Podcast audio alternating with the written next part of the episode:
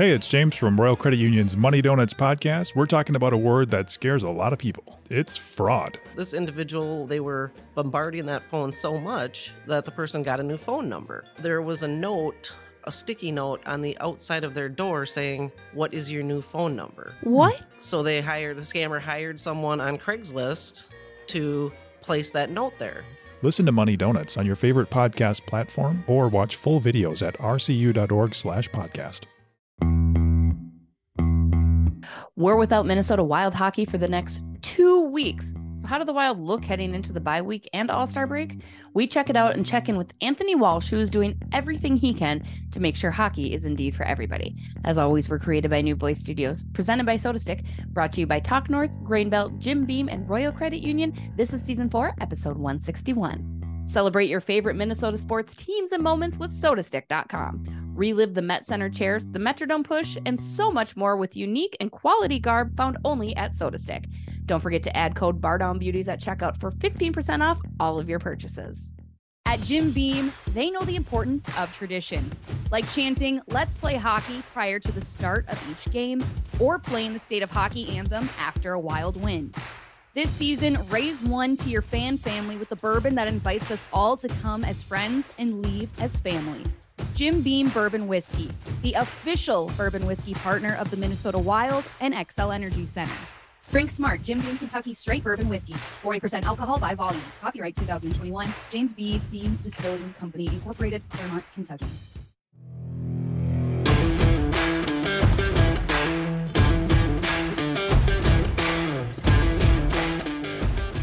Hello, everybody. What's up? Bar Down Beauties, episode 161. I'm Jessi Pierce, writer for NHL.com and basically in your face anywhere I can. Kirsten is in your face on the big screen at all Minnesota Wild home games. Uh, Kirsten, what's going on? How are we today? I am tired, but a good tired. I should be just wired actually this morning, coming off that Minnesota Wild overtime win as of when we are recording tonight or today. I'm getting all sorts of mixed up now. Friday. But that was that was a good game against the Philadelphia Flyers. Mm. Very Chef's- entertaining all throughout. Chef's kiss. Certainly, Minnesota back in a playoff spot. They do have one more game before you will be listening to this, hosting Buffalo on Hockey Day, Minnesota. Let's start there. Shout out to White Bear Lake for Hockey Day. I'm really happy, Kirsten, that the freezing cold temperatures decided to come in right in time for Hockey Day and the weekend. Like, I don't know if I had enough uh hand warmers feet warmers shout out to minnesota lottery for hooking the teams up with uh some choppers can't go wrong with some choppers fantastic minnesota marketing right there uh but yeah i mean how did you stay warm out at hockey day this weekend Man, um built different in Minnesota, that's for sure. so we're going to start there. But it's just funny how the weather always seems to want to show the authentic side of Minnesota every year for hockey day. I mean, we can go look at years past hockey days like but let's just take a look at like last year's for example. When i was there i was sta- sitting in the stands snowstorm just coming Mm. down. I'm covered in snow sitting Yeah. out there for five minutes. So we had a snowstorm in mankato last year. This year just bitter cold. Right when hockey day is getting started. But yeah just bundle up. Lots of layers hats that little fire pits that they have there too. Those Yes. They do come in handy. So again, shout out to White Bear Lake, uh, the Minnesota Wild. They have those two games again, as we'd mentioned before heading into their break, their bye week. Um, you know, let's go back to those games. We're seeing healthy scratches though, more and more from Dean Evason, sending a message to veteran players like Matt Dumba, which yes, deserve to be deserve to be benched at least one game. Two was kind of iffy to me. Um, and then Ryan Hartman, a scratch as well for some terrible penalties, also deserved to be scratched. But that's something I don't think you see very often in the National Hockey League, where you're going to pull out a guy from your lineup who is known to the team, known to the fans, knows his role. I mean, Ryan Hartman last year was a huge part of the success of this Minnesota Wild team. And again, he deserved his benching. He told us that, you know, if if he were the coach, he would do the same thing. And again, I think message received. But do you see more of this coming from Dean Evason down the line? If players are not playing up to par, that they will take a seat? A hundred and fifty percent. And I'm here for it, honestly. If you are not playing up to the standard you should be, you should sit a game. So I love that there's kind of no mercy and they don't care how long you've been there what you've done in the past, if what you are doing in the present is not showing what you are capable of doing, yeah, you should sit a game. Uh, Ryan Hartman, I loved what he said, where when he got news that he was scratched, he's like, message received. Mm-hmm. and that was pretty much it. And just kind of like reiterated that if, you know, shoes were flipped, roles were flipped, that he would do the same thing if he were Dean Evason with all the penalties that he has been taking. So there's that. But I think we started to really see this in the Ryan Suter, Zach Parise era. Parise Mm. when he was getting healthy scratched all the time when I don't think he had like ever been a healthy scratch before. like once in New Jersey, I think it was. Yeah, but with the wild, Yeah. not I don't think we ever saw that here. So I think that was kind of the first glimpse of what it was going to be like with Bill Guerin as general manager, Dean Evason on the bench. And I love it. Again, I'm here for it. Well, and I mean, you can look at Mason Shaw, obviously doesn't like to be healthy scratched either, right? And I think Bill Guerin has told me before for various articles that we're trying to win each night. Like that's the goal. If you can't help us win that night, then you don't play. And I mean, I think it's a very fair approach. It's just, it's funny because I think at the NHL level, you don't see it and you're just so taken aback by it. Like, oh my gosh, this name is not playing in the hockey game. Well, he sucked the last game. Why would he play in the hockey game? And as Dean Evason said of Hartman, he hurt the team with those penalties. You know, that is a problem. You can't hurt the team, especially at this juncture of the year, Kirsten. Right now, the standings very volatile. Uh, you're seeing Minnesota bounce in, bounce out. How important and crucial is it going to be when they return from this bye week? And then obviously you've got the All-Star break in there as well to just really buckle down, get the points no matter how you do it. It's it's huge. I mean, especially coming off the All-Star break, like we had talked about episodes past. That is really when you start to see which teams are for real, which teams are going to make it, and which teams aren't. And I said this earlier this past week. I'm concerned about where the Wild are. Like, this is the point where I'm like, I'm sounding the alarm when you lose three straight. Granted, it was a hard road trip. They were playing some really good teams. So I don't want to discredit them for that. But you just cannot lose three straight games, especially when right now you are kind of on the bubble. You're bouncing in and out of a playoff position. And even that Flyers game, I was concerned for a little while there. It was so back and forth, and you're playing the Flyers, and you could just feel it. And we can get into more detail, but the start of that game kicking off with Nick Deslauriers, familiar face to Mhm. Wild fans, and Ryan Reaves just dropping the mitts, getting all the energy going in the building, on the bench. You just knew the Wild felt like they needed to win that game. The urgency was there right from the get go. And so just moving forward, you need to bring that every single night. There is really almost no wiggle room to have nights where you just are completely not playing to your standard. obviously that Philly game fresh in our minds because we are recording this on a Friday following that Philadelphia win that snapped that three game losing streak from Minnesota. I do need to point out, can we just laugh about Travis uh who not only was mobbed by Jordan Greenway, Marcus Foligno, and Joel Eriksson Ek, somehow Minnesota comes out with a power play out of that. And then he gets absolutely embarrassed by Matt Zuccarello for the overtime winner. Uh Travis is a very good player too. He's been a huge part of the turnaround there in Philadelphia, but I had to laugh at that. Like I'm like, you not only just got absolutely buried by three of the biggest players on the wild, but then little Matt Zuccarello dekes you out and wins the game as well. Rough night for uh Travis there. Yeah, a tough night to be Travis. Um, but I can't say his last name. I'm just gonna call it out. That's why I can't. I just yeah, I'm gonna say Travis too because it seemed like his last name was hard to pronounce, and I just don't know if I have that kind of energy on this Friday morning coming off of an overtime game. Kokneni. Um, Neneni. Kenny Kokneni. Konecny. I think it's Konecny. Oh, Konecny. I can say that easy. Yeah. Um, but another thing we need to talk about. It was fight night in St. Paul Mhm. Thursday. Oh my gosh. So we talked about first, just br- maybe two minutes into the game, Nick Deslauriers, Ryan Reaves drop in the mitts, center ice. I was, I saw that happening. And I was like, it's happening. It's here. We're seeing a big Ryan Reaves fight and uh, Nick Deslauriers of anyone too. the So that was just exciting. But then not only that, about two minutes later, another fight. Mason Shaw. I feel like he is trying to be quite the enforcer, and it surprises me a little bit but I just guy. see he's a little pit bull. He is, and I I love that from him. He's just more one of the more unexpected players that I wouldn't necessarily be like, oh yeah, he's gonna go up and start a fight here, but he Mhm. has, and I love that for him. Um, and then you see Marcus Foligno getting in the action. So three fights in that first period alone, total of like what four fights throughout the whole night. Again, you just saw the urgency with the Wild. They really were knowing they needed that win, getting the energy on the ice in the crowd. It was a fun night too. Just some good old fashioned hockey. It was very old fa- and they needed that spark for whatever reason. Again and again, losing is naturally going to take some of the wind out of your sails, but they've just lost a step. Like they just kind of are very flat again, similar to how they were playing before Ryan Reaves was uh, was added to the roster. So it does. It makes you wonder with the trade deadline approaching, is a trade truly going to happen because it might need that. It was funny. I asked uh, both Nick Deslauriers and Marcus Foligno had they ever been a part of something where it was literally like fight after fight after like the puck. I mean, it slows the game down tremendously because the puck drops and then they go. And Nick Deslauriers said he'd done it a couple times during preseason, but had never actually seen it happen during the game. And Marcus Foligno said, Well, actually, me and Nick Deslauriers, when we were in Buffalo together, did that quite a bit because we sucked in Buffalo. And that's all we could really do. And I had to have a good chuckle about that because that makes all the sense in the world. Um, again, just a fun game.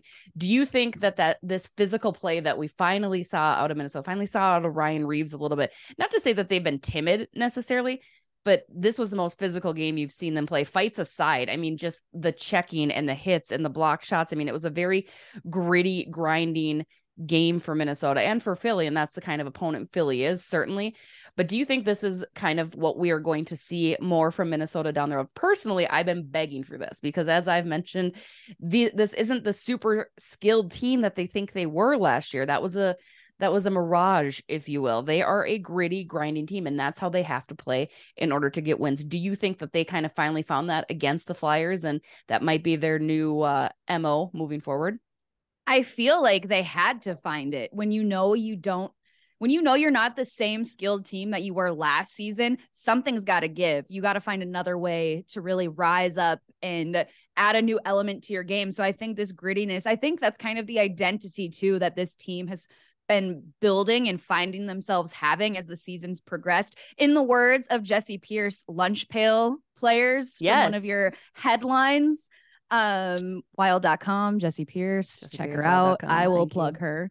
Um, but no, I just think it's a gritty team. These are guys that are going to go to work night in, night out. So I think you really have to rise up in a different way. And also, I know we've given Matt Dumba a hard time on this podcast time and time again, as well as the whole entire Minnesota Wild fan base. Last night, I will say, against the Flyers, I saw a number of instances where Matt Dumba was really using his body, blocking some tough shots. So that was huge. And I think we need to continue to see that as well. Just the not so glamorous plays, not Mhm. saying that the guys weren't doing that before, but I just really saw it a lot more in that game against the Flyers. And Matt Boldy, speaking of Mats, if you will, he is kind of finally starting to shoot the puck more, which is something after he signed that seven year contract extension for $49 million.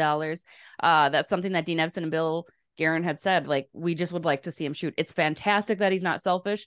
It's fantastic that he's looking for the pass. But again, that has been the problem with this Minnesota offense. The lack of the offense is because they're looking to pass instead of to shoot. The more pucks you get on net, the better opportunity you have to score. That is just facts, right? Wayne Gretzky, 100% of the shots you don't take, right? Like that whole thing. There's there's 100 quotes, guys. 100 quotes about it. And for whatever reason, Minnesota just doesn't believe it. They're like, ah, we'll just dipsy doodle. We'll cycle around. Um, you know, final topic I want to touch on, Kirsten.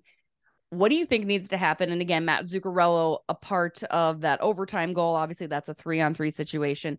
Um, and he mixed in with the power play goal as well. And you're just not seeing as much production from your top line. Why do you think that is? Um, you know, what do you think needs to change there, or is it just puck luck? Because I will say, I do kind of I hate the idea of puck luck because I think you make your own luck. truly this year, Minnesota has been getting some rough bounces, not only in their net, but also just things that normally might swing their way into the opposing net, not happening this year. Like there are just some tough things where you're like, that was a weird bounce. That was this, and it works against Minnesota. So I think that's probably a factor. But why do you think the first line of Kirill Kaprizov, Sam Steel, and Matt Zuccarello has kind of dropped back and been silent thus far? Well, I could take words out of all of the Twitter GMs' mouths and say, we need a true number one center. I'm so tired of hearing that. Like, I, we, how long have we been hearing that? It's been at least 12 years. years. 12 years. Okay. We need to just get over that. We Unless need to put Mikko it behind Koivu. us and look at what we have and figure out how to make it work. I do like Sam Steel on the top line. I think, and uh, you know, this kind of goes back to a couple episodes ago. Matt Zuccarello and Kirill Kaprizov really just looking for each other out on the ice. I think they need to, I don't know, maybe learn to trust more of their line. So, such as Sam Steel, find him on the ice too and see like, oh, okay, we're we're gonna trust Sam that he can make a big play here too.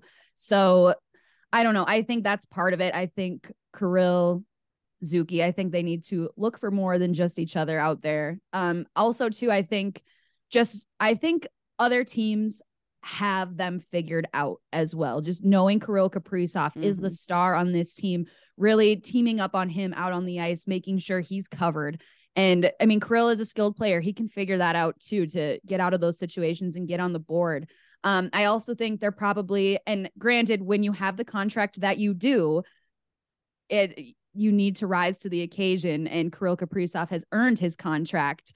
But I just think maybe a little bit more of the pressure needs to be taken off of just Kirill. We need to see more scoring than just from Kirill. And I know that's been an issue all season long with this team, too, especially the five on five scoring. So I think it's a mix of a lot of different things. But I think we really just need to get rid of the idea that we need a true number one center. If we can accumulate that and find it down the road, that would be great. But I just think people are so hyper fixated on that that that takes away from what we do have and what we can do with what we have. I have an idea to entertain.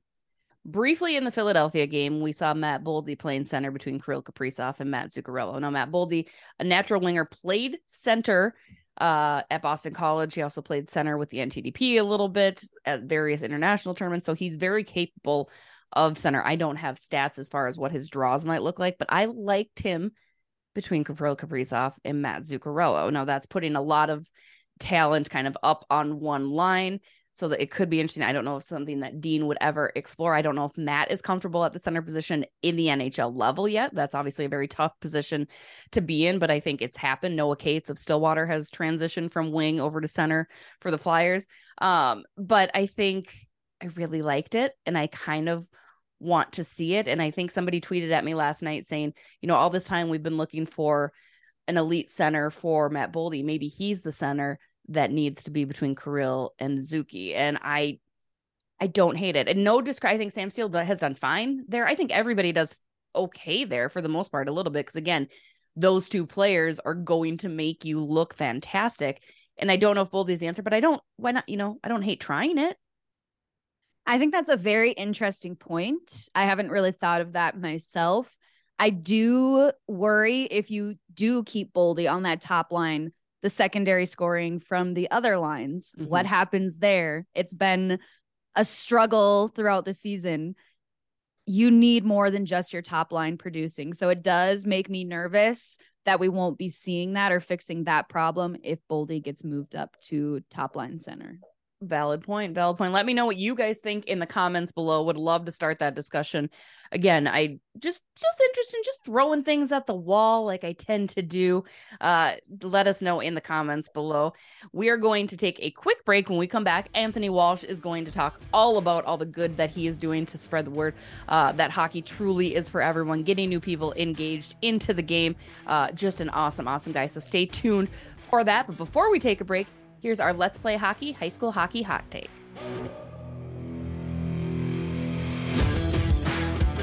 What a weekend of hockey as we celebrated Hockey Day Minnesota in White Bear Lake. While Hockey Day focuses on all aspects of hockey in Minnesota, the main caveat is, of course, high school hockey. This past week, boys AA hockey got a little bit more muddy. Number one, just two weeks ago, Wayzata is now winless in their last four games, including a 1 to 0 loss to unranked Buffalo, thanks to an outstanding performance by Buffalo junior netminder Max Varner, who stopped 44 shots. Unranked Hill Murray which sounds weird to say, defeated number nine White Bear Lake as the featured double A game on Hockey Day. The Pioneers rallied from a 2 1 deficit for the 3 2 overtime victory. The Bears Pioneers rivalry is one of the biggest in Minnesota high school hockey, and you can almost guarantee that both will be battling each other come section time. Edina is emerging, having gone 13 1 1 in their last 15 games, including a 5 3 win over Wayzata last week. They will take on Hill Murray in their annual home and home series this coming Friday and Saturday. Top ranked Minnetonka continues to cruise and is now 17 and 2 after defeating number 11 Lakeville South 5 to 2. The Skippers will take on number 2 Wayzata this Thursday in an I-494 rematch after Wayzata won their first meeting 3 to 1. In other games between ranked squads, we had more upsets galore, proving that any top 20 team in Class AA can beat anyone on any given night. Number 17 Centennial beat number 4 Maple Grove in a 7 to 6 overtime thriller. Senior forward Brock Carls netted the game winner for Centennial. Number 10 Benilde St. Margaret's also took down number 4 Chanhassen 4 to 1. Number 19 Eastview upset number 6 Cretin Durham Hall 4 to 2. The Raiders also lost 3 to 2 to unranked Chaska. Number eight, Andover has now won seven in a row and likely will make a leap in the rankings. Senior forward Gavin Thorenson became the school's all time leading scorer this week with a six point performance in their win over Coon Rapids. He has 185 career points, including 57 this season. In Class A, boys, it's a little bit more clear who the top teams are. We watched number two Hermantown defeat number four Mahtomedi in a game that was a lot closer than the 6 3 final indicated. Number one, Warroad continues its domination and remains undefeated after a 4 2 win over Double A Moorhead. It was the Warriors' fifth win against a Double A team this season. Number three, Orono continues to play well, but will face some tough competition down the stretch with five games against Double A teams and a clash with Hermantown on Wednesday. These top four teams have been the top four for much of the season, and it doesn't look like that's going to change. As for the rest of the field, one could flip a coin as they could match up much like double A teams do. Again, once section finals begin, anything can happen in Class A, but it would be shocking if these top four player teams are not playing in the section final as favorites to head to the X in March. Another Class A note Prairie Center's Eli Fletcher cracked the top 10 all time on goals scored after a four goal performance on Friday, despite battling food poisoning. He added another tally Saturday and now has 140 career goals, surpassing Little Falls and former St. Cloud standout Jared Fessler, who had 136, and former Wadena Deer Creek standout Jeremy Erickson, who had 137. Next on the list are former Red Wing great and NHLer Johnny Pohl, who had 144, and former Luverne standout Chaz Mesrud, who finished his storied career with 148. He is now a junior at a Division One Union College. The all-time leader that would be Ben Hanowski of Little Falls with 196 career goals. That's it for your Let's Play Hockey report for this week. Don't forget the Let's Play Hockey Expo is coming up March 10th and 11th at the River Center in St. Paul. The Buttes will be out there. Make sure you swing by, plus plenty of fantastic vendors at the Let's Play Hockey Expo. Lots of exciting news upcoming about the event. So stay tuned, and we hope to see you there for the greatest show on ice, the Minnesota Boys State High School Hockey Tournament. Have a good one. Bye.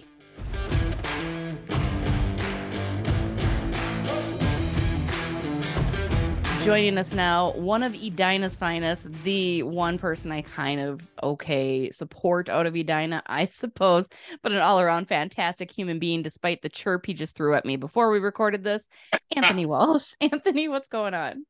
Hey, uh, Jessi, how's it going? I'm doing really well. Thanks for having me today. Oh, of course. Go ahead, share the chirp. Let's just get it out of the way. We almost Okay. ended this podcast. It wasn't happening. Please, you two may relay what had just happened before we hit record. Well, I think you you actually started the whole conversation, Jessi. You you chirped Kirsten first.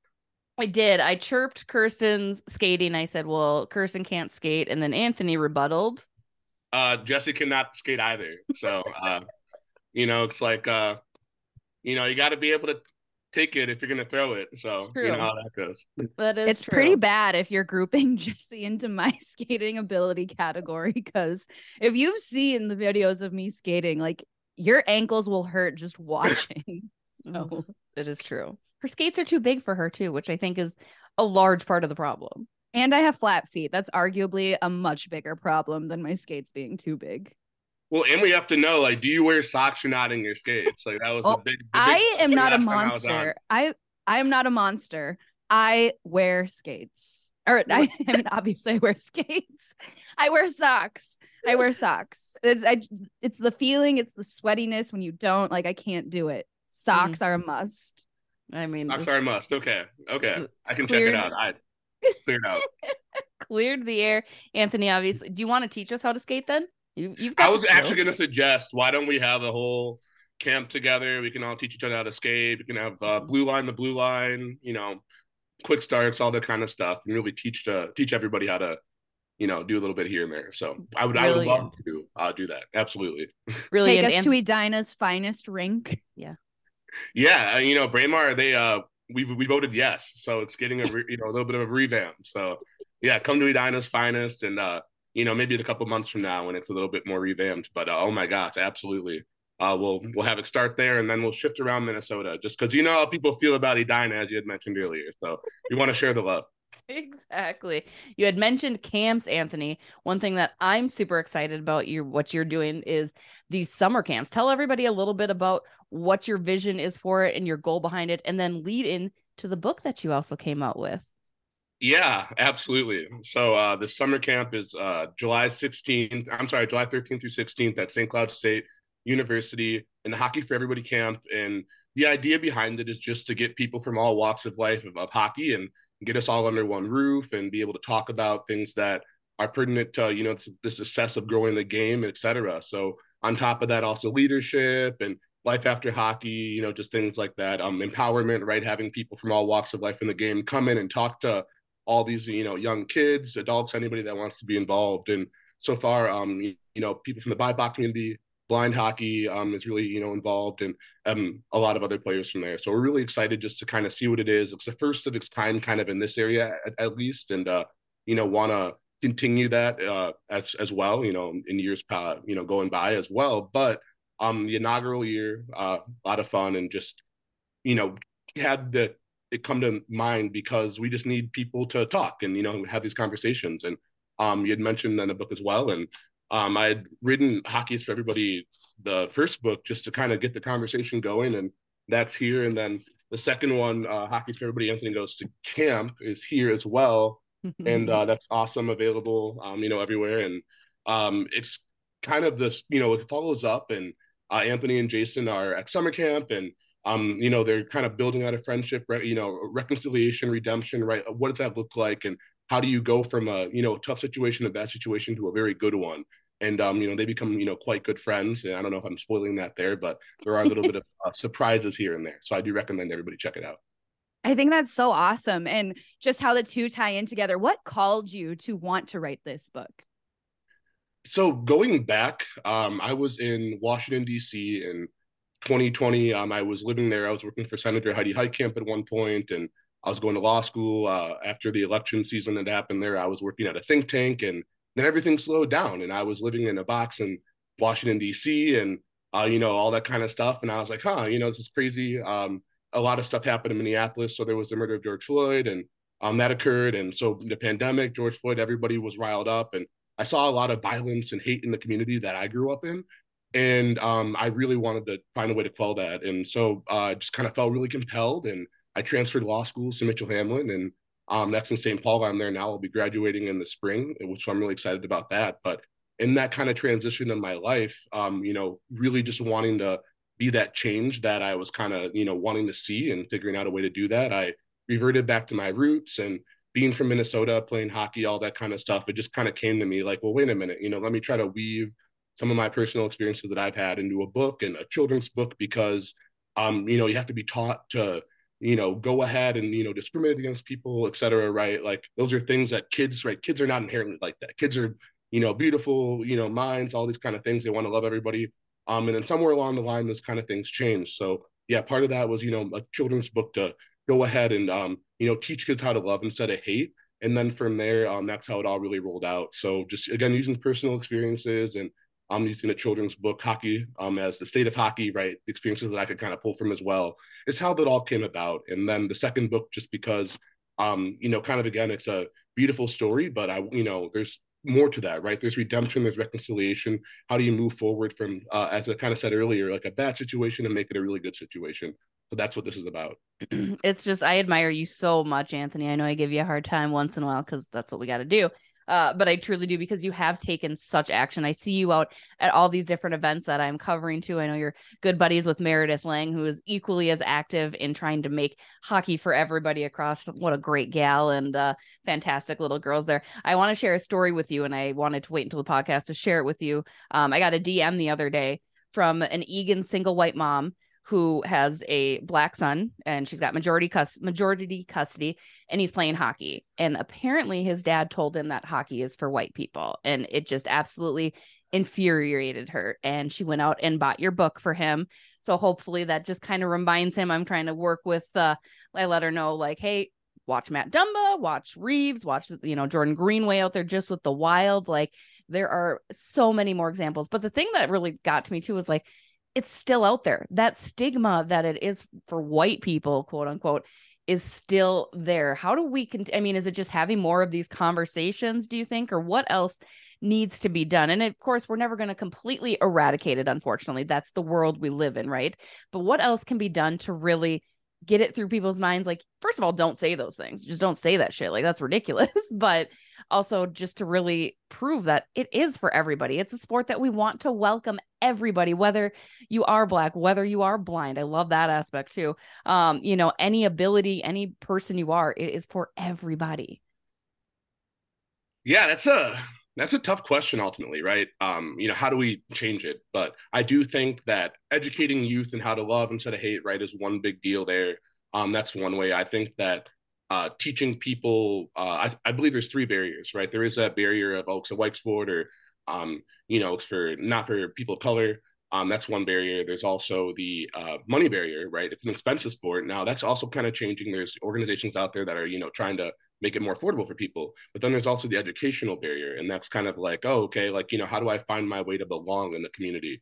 So, um, you know, where are the people that are um, you know, like me that are already here that can, you know, help me, you know, uh, find skating, um, you know, find skating coaches, find skate sharpening, where the outdoor rings, um, you know, how much should I be paying for a stick? What's a good stick? What's a bad stick? Right. I mean, that kind of stuff. Like, I know mm-hmm. that some of us, we grow up in this world. So our aunts, our uncles, our cousins, everybody involved in hockey, right? We can pick up the phone and our first, you know, 100 contacts are people that can help us out there, but not everybody can do that. So, I mean, like allowing people that don't have those kind of resources then to have those i think will also move that ball forward so um you know going into communities and um a lot of the skates that we do are great to have um week you know week programs all that kind of stuff but i do think maybe something you know longer lasting and you know that costs mm-hmm. money and all that kind of stuff and you know interest and coaching and you know but once we kind of get that going i think that'll be another way to get people involved is uh really because once you see i think about it even now the people that are you know two three years older than me um you know four years older than me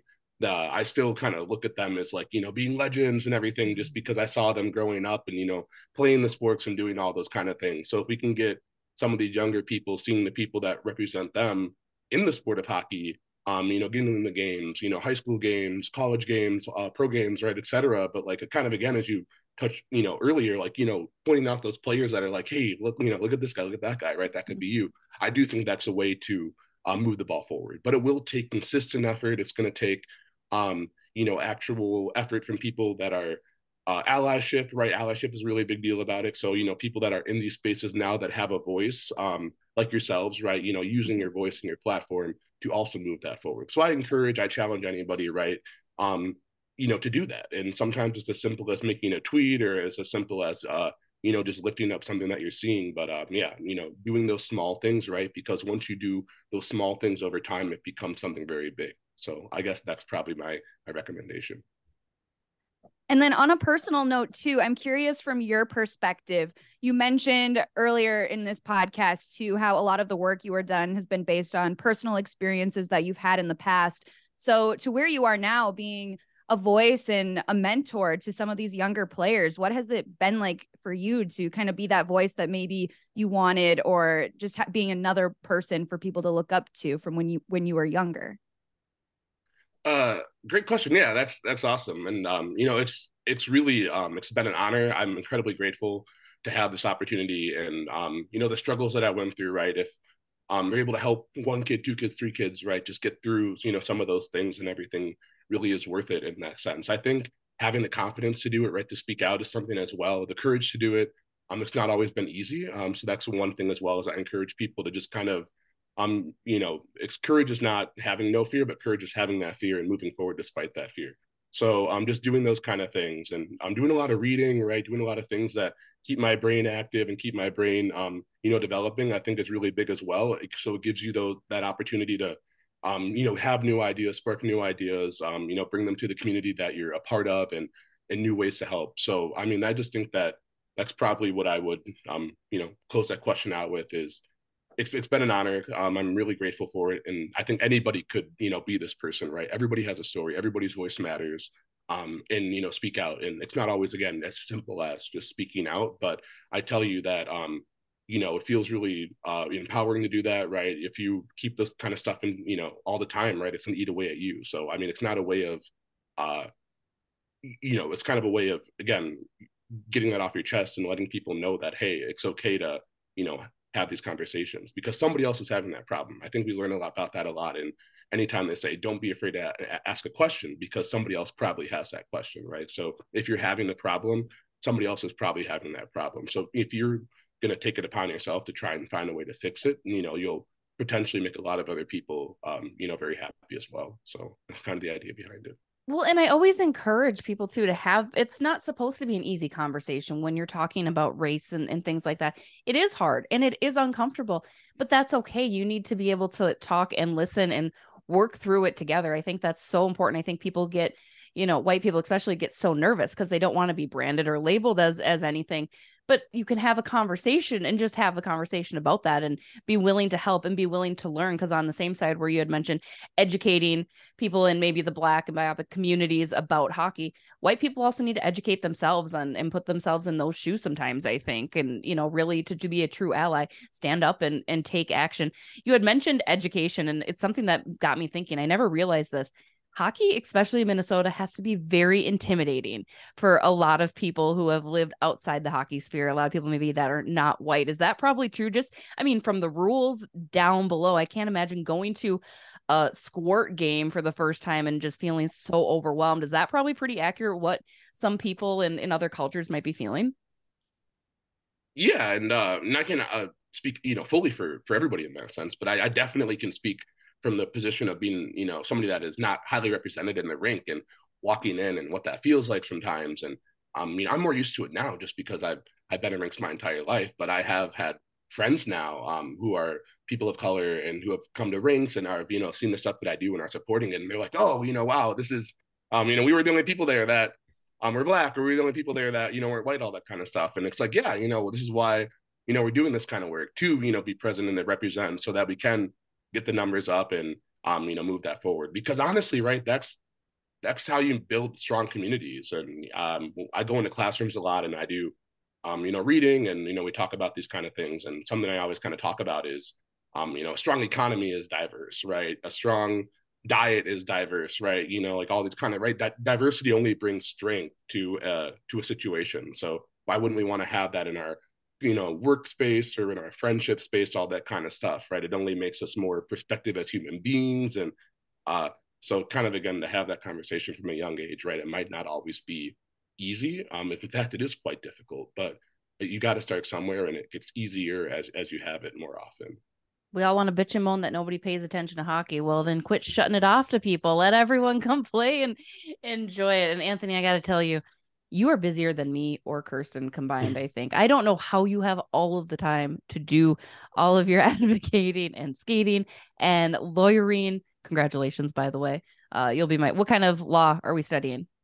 So right now, um, I'm looking at adoption law. Uh, so that's kind of a big part of my life as well, and just mm-hmm. you know being able to help people that have questions around that, and I'm um, potentially finding biological family, or you know trying to find um, their biological or their, their birth uh, documents, so their original birth certificates, stuff like that, and you know going down that route. So I had um, found my biological family through a, a process, uh, and it was you know a long process, and um, you know I'm so grateful for that. And I talk with my biological family uh, frequently and all that kind of stuff now, and so to be able to have that is an incredible thing that everybody wants that. So I don't want to push that on people that you know that's something that you need to have but it is great to have and if you want that i want to be able to help you uh you know get that for yourself so that's kind of the route i'm going down You're awesome. Seriously, I have to now take back every bad thing I've said about Edina.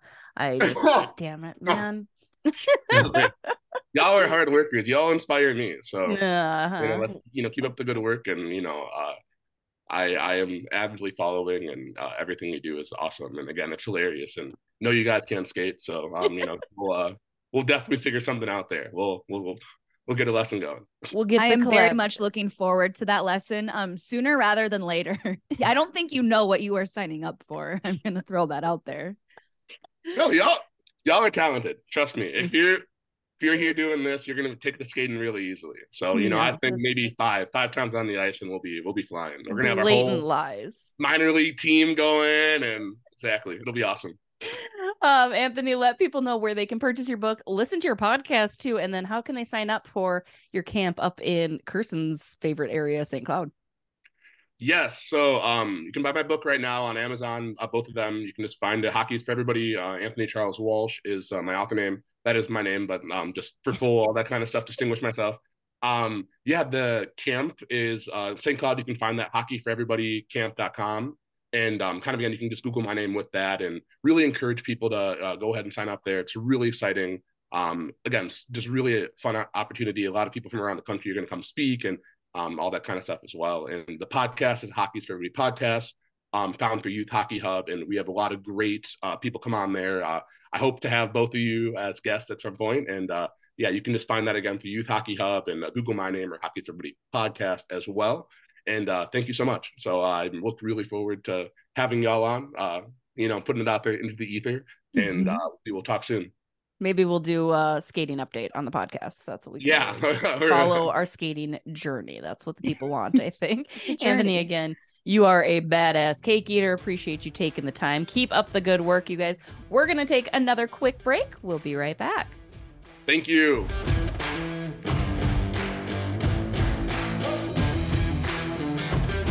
We're back. Shout out to Anthony, a fantastic human being. Always love catching up with him, checking in with him. I mean, he's the one good person to come out of Edina. Ha, kidding, but you know, not really. Anyway, let's get to this week's up for debate. You guys loved this one. I always find it so interesting as to like what gets a lot of people going. This was by far, I think, our most popular, most talked about, most engaged up for debate. So thank you. Shout out to you guys.